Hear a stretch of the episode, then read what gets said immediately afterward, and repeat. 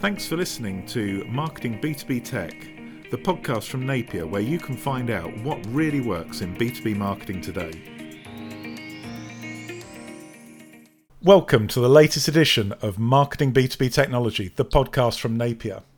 Today, I have Riaz Kanani. He's the founder of Radiate B two B. Hi, Riaz. Welcome to the podcast. Thanks, Mike. Really good to be here.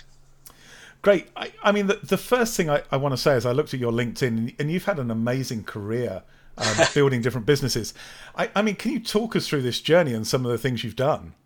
Yeah, sure, sure. It's been it's been fun. I am the first to say that I've been very lucky, I think, to get involved in or do some of the things that I've done. I mean, I I started...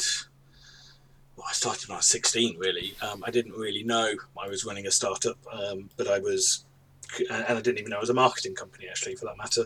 I was consulting with companies on how to get onto the internet and, and making money that way and pay my way through university doing it.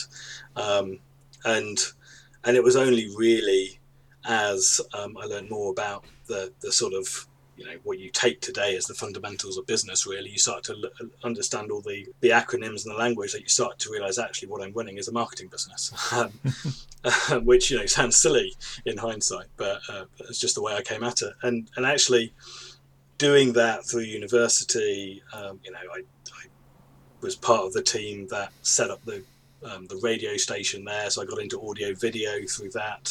And actually it was that um, that... really got me started on the path to running my own technology business rather than continuing to do consultancy, because we, you know, we discovered, and the naivety of an eighteen-year-old, I discovered that we could use Java technology to put audio and video onto every single computer out there. ninety-nine percent of computers would play back this content, whereas for those that were around in the, the early two thousands, you know, the best you could get was about thirty percent using either Windows Media Player or, or QuickTime.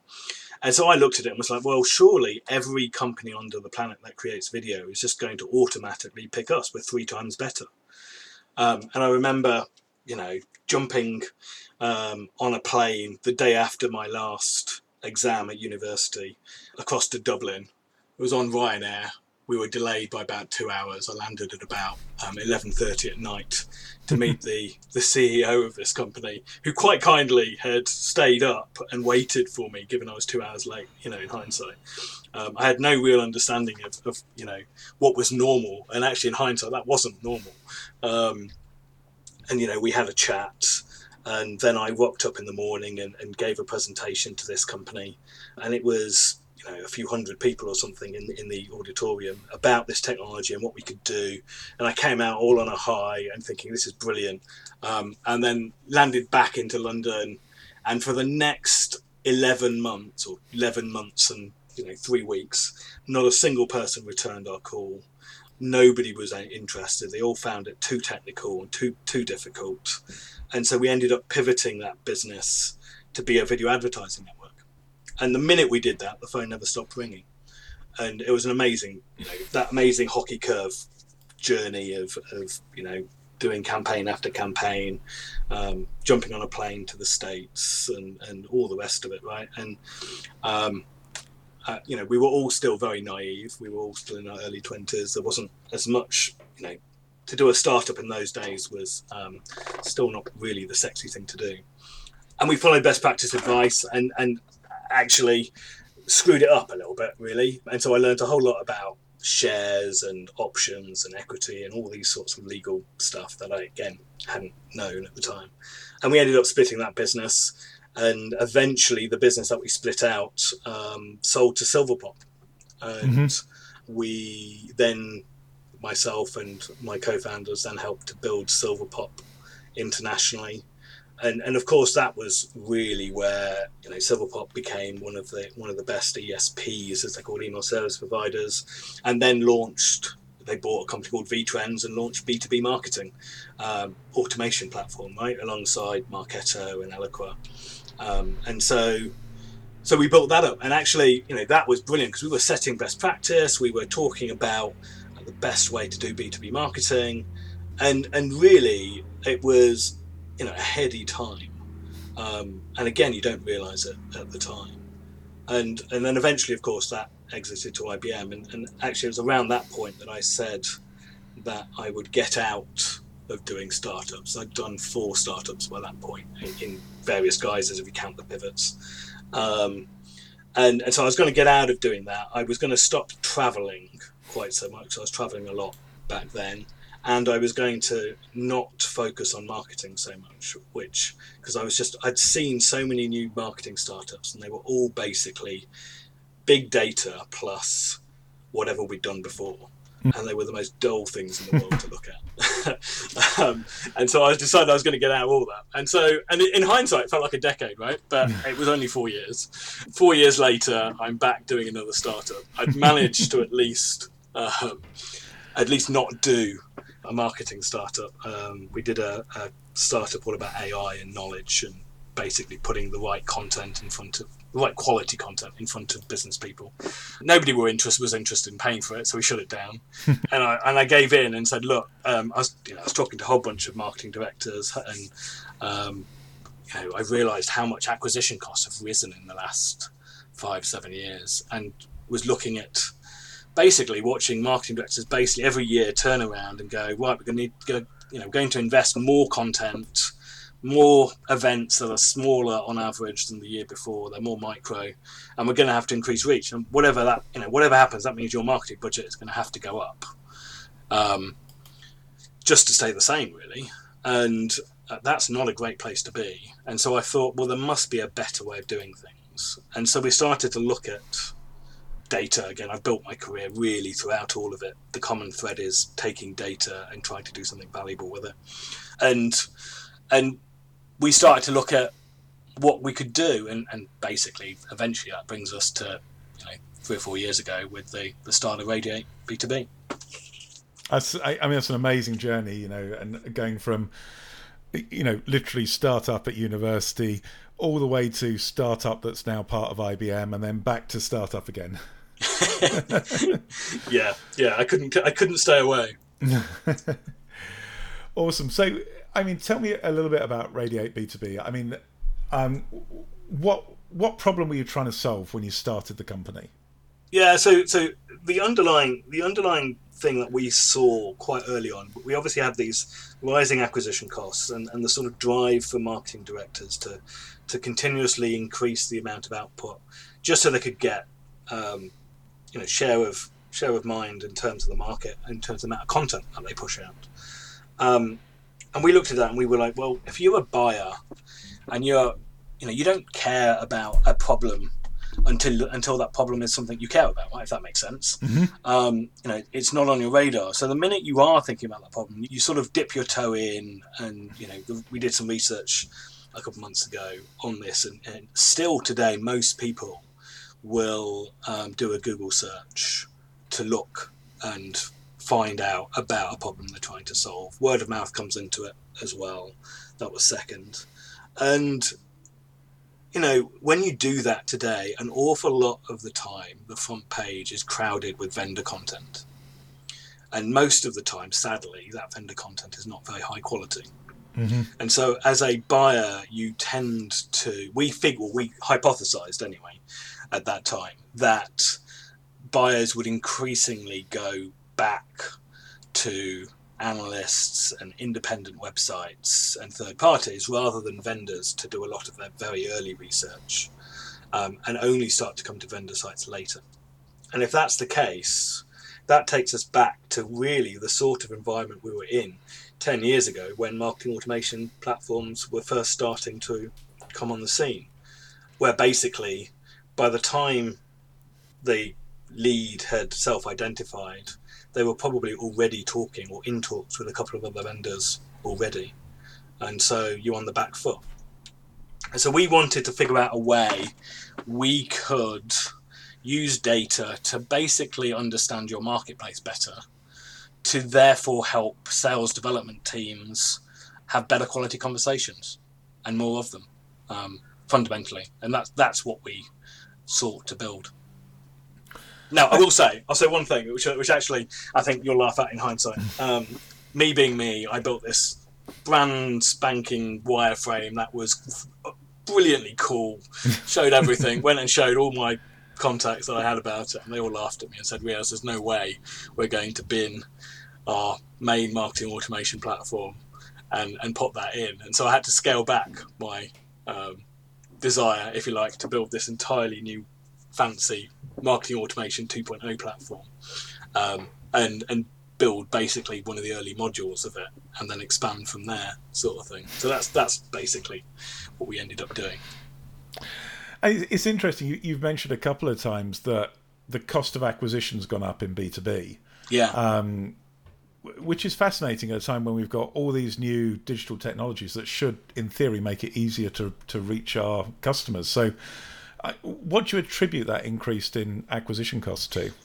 Uh, quite literally, it's, it is competition. I mean, I mean, if you go back... Um, I mean, obviously, COVID has accelerated this. I mean, the, the costs of advertising on LinkedIn have rocketed um, in the last twelve months. As, at the end of the day, there's only so many finite spots that you can you can buy. Um, and um, we did some analysis, actually. You know, we're playing in the in the enterprise space, right? We're playing in the in the selling to enterprise space, mm-hmm. I suppose, to be more precise. And you know, I'm sure you aren't surprised by how similar the lists of companies that, that companies go after are, and and so you know that is the reality, is that it is a competitive marketplace, and, and we're all going after um, largely, not entirely, but the same types of customers, um, and of course we're all putting content online, and there's only so much content you consume, um, you know, in one go. At the end of the day, that's the one thing that all of us as humans have equal is the amount of time we have in a day. Interesting. So, I mean, your solution is, is focus effectively through account-based marketing. Is that that's a right. fair summary? Yeah. Yeah, yeah. That's where we that's where we ended up, um, you know, pinning our our hat to, if you like. Um, it, it's quite clearly an approach that we feel takes the traditional one-to-one of targeting a single company, and using our technology, we can scale it up to, to hundreds, if not maybe low thousands, sort mm-hmm. of level, and and deliver a much better buying experience as a result. One that cuts through the noise and, you know, isn't quite so generic as non-A B M strategies tend to be. So you're basically focusing on the most competitive part of the market. They're targeting these these big um, enterprises. Yeah. I, I mean, is is that the biggest challenge? Is breaking through the noise, and, and how do you do that? I think. I think the biggest challenge is that the buyer themselves are obviously different, even to five, ten years ago, right? So, so by far the majority are digitally savvy. They're very used to researching on the internet. They they use social networks, review customer review websites. The way they go about picking vendors is um, different. I remember seeing some research from LinkedIn a couple of months back, which talked about betas, B E T A S, mm-hmm. right, as a as a category of this new type of buyer, and they're talking about how, and actually in some ways it's quite funny because it, it it goes back in a way to a phrase that I used to hear an awful lot at the beginning of my career, which was, if you bought I B M, you know, your job was safe. There was a better phrase, and I can't remember it now, but you know, you you know what I mean. Yeah. Um, um, and and actually, interestingly, buyers today want to make a decision quickly, and they, um, but at the same time, they don't want to be taking too much risk of doing that. And so they're using brand as a way to mitigate that that risk, mm-hmm. if that makes sense. So, so your reputation um, and and how good you are at what you do is is a much more important part of the story than it was five years ago, sort of thing. So what you're trying to do is effectively, by focusing that, that budget, build up a, a reputation for your customers with those key enterprises. Is that that's yeah, that's working? Right. So so we do we basically do three things, right? So we, we do that advertising, company targeted advertising piece, which allows you to build um, you know, massive awareness for very low cost inside those target companies, because often the advertising world, Um, B two B businesses, only the very biggest B two B businesses that can do um, a broad brand-based mm-hmm. strategy. Yeah. Um, this allows you to spend much less overall, but reach those very specific targets that you know would be either strategically valuable or, you know, a good fit from a value proposition. Um, and so, yes, we do that. And then second, we use data to basically then identify which of those companies that you're targeting are in market today and actually would be open to a conversation. Because, you know, with enterprise sales, it's not typically, you don't normally, it does happen rarely, but you don't normally pick up the phone um, and suddenly close a deal. These are contracts that you typically are nurturing and building relationships with over time. And so we're one of the tools in that toolkit to help you do that. Mm-hmm. You you talk a lot about awareness and um, reputation with, with customers. That, that seems to be a a slightly different take on what you're trying to achieve with A B M to what other vendors are saying, where other vendors are kind of saying, you know, try our solution, it will get you more sales. Um, whereas you seem to be saying this is only, I, from from my point of view, it seems to be this is the first part of the journey of getting more sales. It's only part of A B M. Is that is That's, that a fair reputa- uh, representation of what you're saying? Yeah, that is absolutely true. I, I, you know, our clients do get more sales. In fact, the average contract values are higher, um, and, and sometimes astonishingly so. I mean, one of our clients got a seven x increase in average contract value.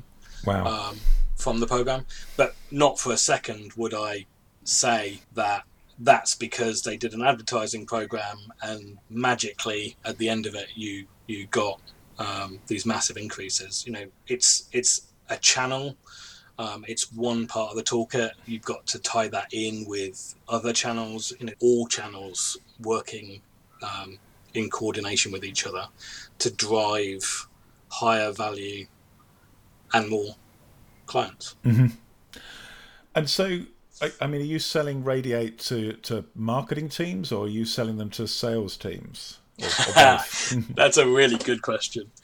Um, we primarily sell to uh, marketing teams. Yeah.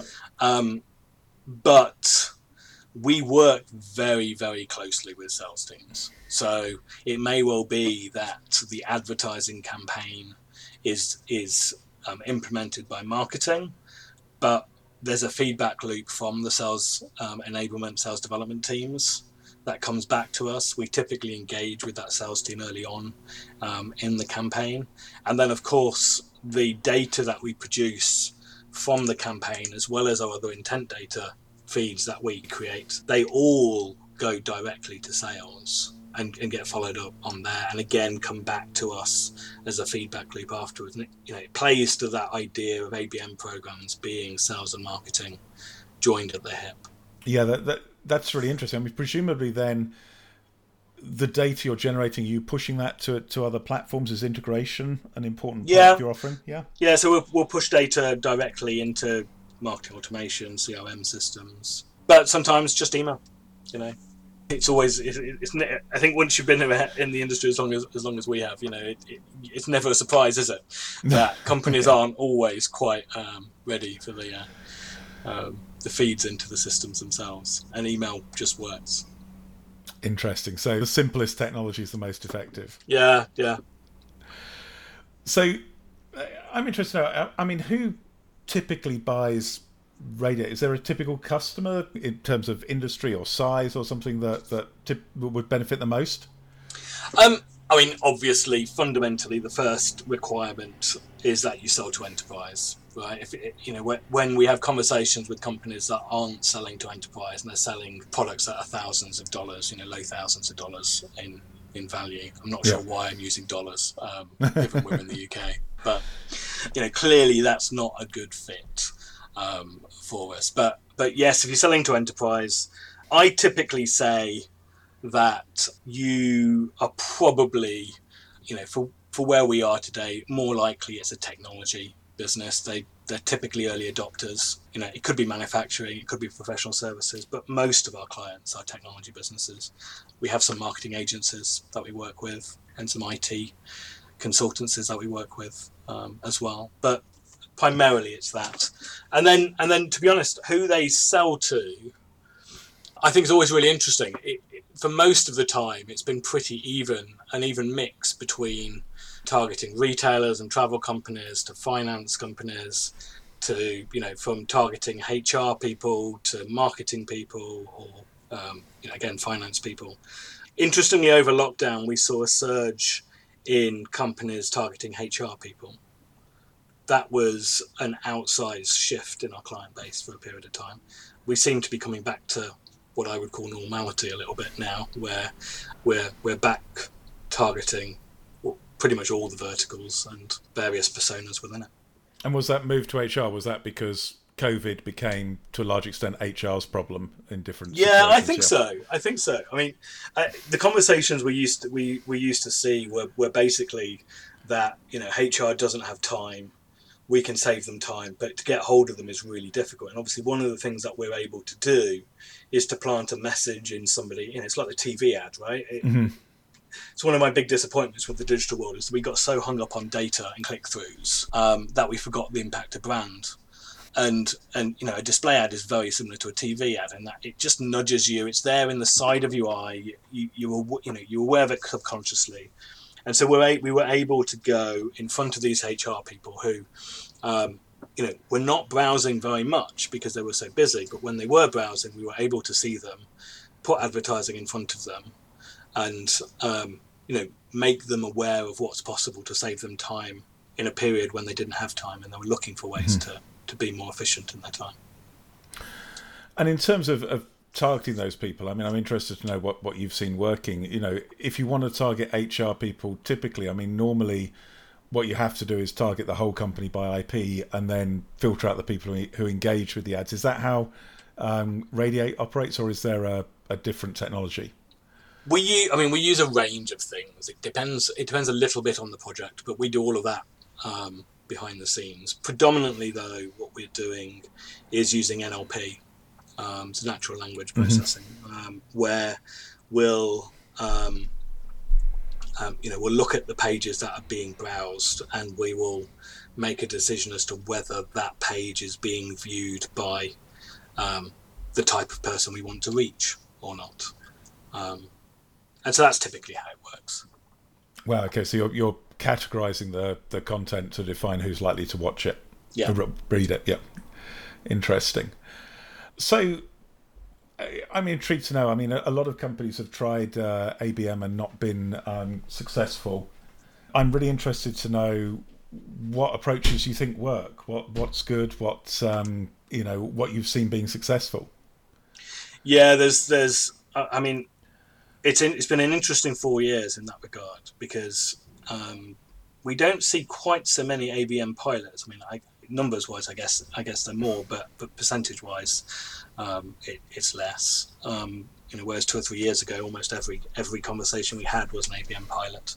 And if I look look across those pilots, um there's a range of things. I, I don't think there's there's a single thing you can say that was always the cause of failure. It's a whole bunch of things. So so you know, sales and marketing not working together. I mean, I remember one client who, you know, we sat in a room with the with sales and marketing, and you know, and, and basically we had a great conversation, and then we weren't going to share certain content with the other team,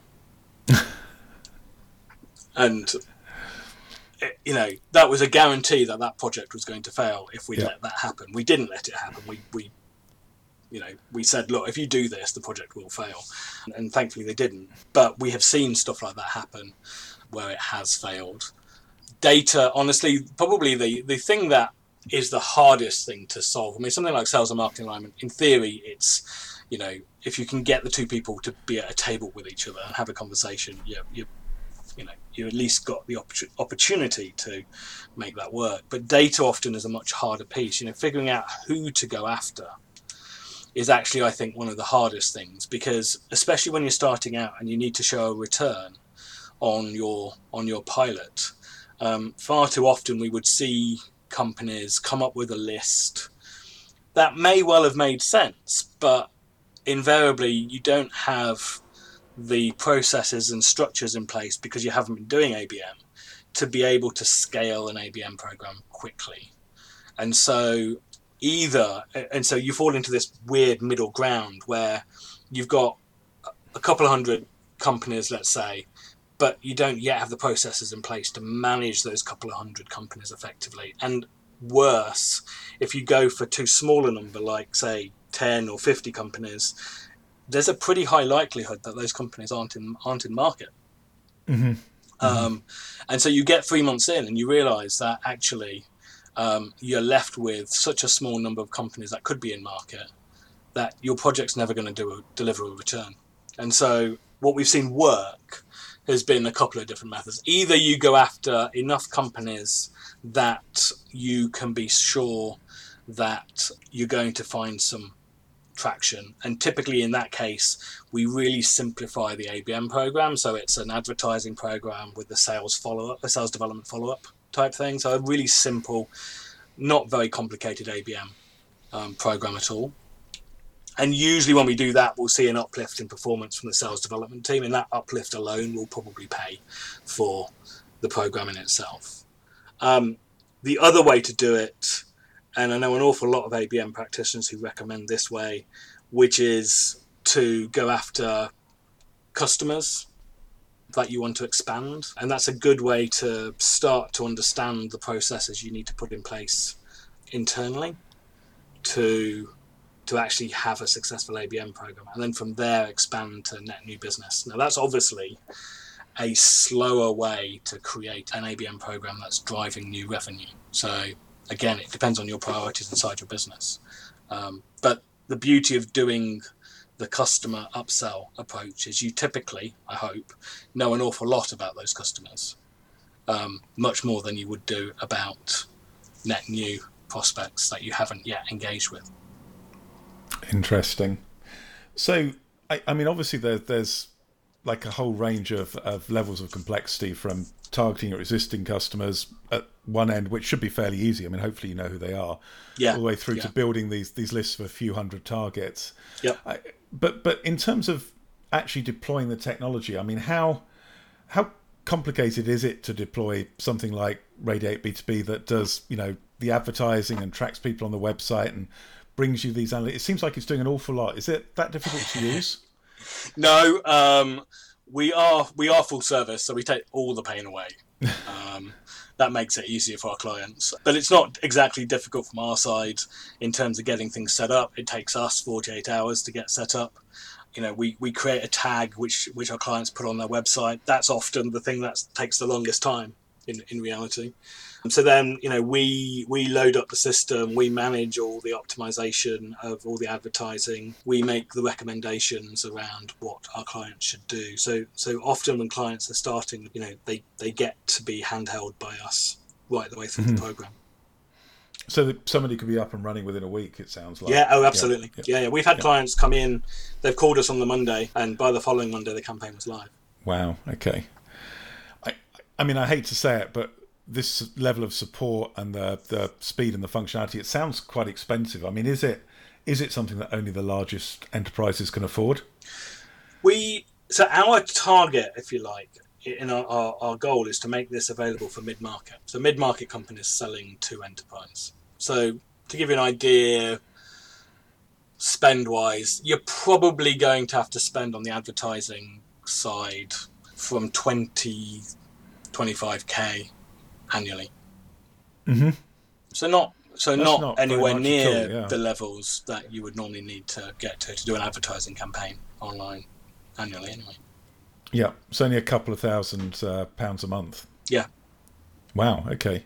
And then is there a, a fee to, to use the platform, or is that covered by the advertising? That's spend? all. So yeah, so I've I, I've um, I, I've simplified it all completely from a pricing yeah. standpoint. So so that includes everything. Wow. Okay. So, so definitely mid-market companies, you know, if they, right. if they're selling something that that's um, worth a few thousand uh, pounds or dollars, then then clearly you can see the return coming very quickly. Yeah. Yeah. Exactly. Interesting. I, I I'm very aware of time. I, I'm just interested now. I mean, there seems to be so much we could talk about with the platform. Is there anything else you'd like to highlight or pick out in terms of, of what it does um, that the listeners might be interested in? I think I think the, the really interesting thing for me um, alongside the advertising is is the amount of what's being termed now intent data that sort of sits around all of this. It really interests me. We we obviously we do website intent data, so looking at on your website and identifying which companies mm-hmm. are not converting but showing um, um, buying behavior. But we also um, have the ability to identify who's off your website and um, showing buying behavior. And then you combine that with the advertising. And what's really interesting to me is is actually, and again, this goes back to what we were talking about earlier, about this being all about multiple tools that you put together to allow you to have conversations with those enterprise companies and, and build those relationships, is, is with the ability to identify topics, for example, or, you know, in the advertising campaigns, to be able to put different types of messages in front of a company, and then to start to see which types of content are causing that engagement, if you like, that interaction, means that you start to be able to not just tell your um, sales development team who they should pick up the phone to, you know, which is, is, is in reality one of the difficult, most difficult things for sales development teams, I think, today, is you can spend so much time going after companies and actually them going nowhere. And so if we can just move the needle so that they're more likely to connect, more likely to have a conversation, that's great. But then when you get on the phone and have a conversation with them, if you're doing it cold, knowing the angle by which you want to start that conversation, you know, which topic, which of the, of the various U S Ps that you have as a business do you focus the conversation on? Um, if you get that right, it means that you have a much better quality conversation with that person. And that obviously is a really good step towards building a higher quality relationship over the course of what could be months. That that's really interesting. I mean, the, the fact that intent data is not only useful for targeting, but also determining topics, and then then helping the S D R when they're on the phone. I mean, that I can see how you've built this platform around um, kind of driving the advertising, working out what to say and who to say it to, and also seeing whether it works by tracking on the website. That's great. Yeah, and we are nowhere near finished. Yeah, I have a roadmap for many years. So if somebody was, was interested either in terms of what they've heard today, or, you know, they'd like to talk to you about all these other exciting new um, developments in the future, um, what would be the best way to get in contact with you, Riaz?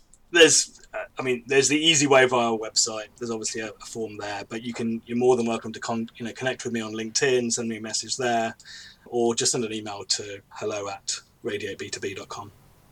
That's fantastic. Thank you so much for your time on the podcast, Riaz. It's been fascinating. I wish we had more time. We could have talked about a lot more. Thank you very much. Thank you, Mike. Lovely to talk to you as well.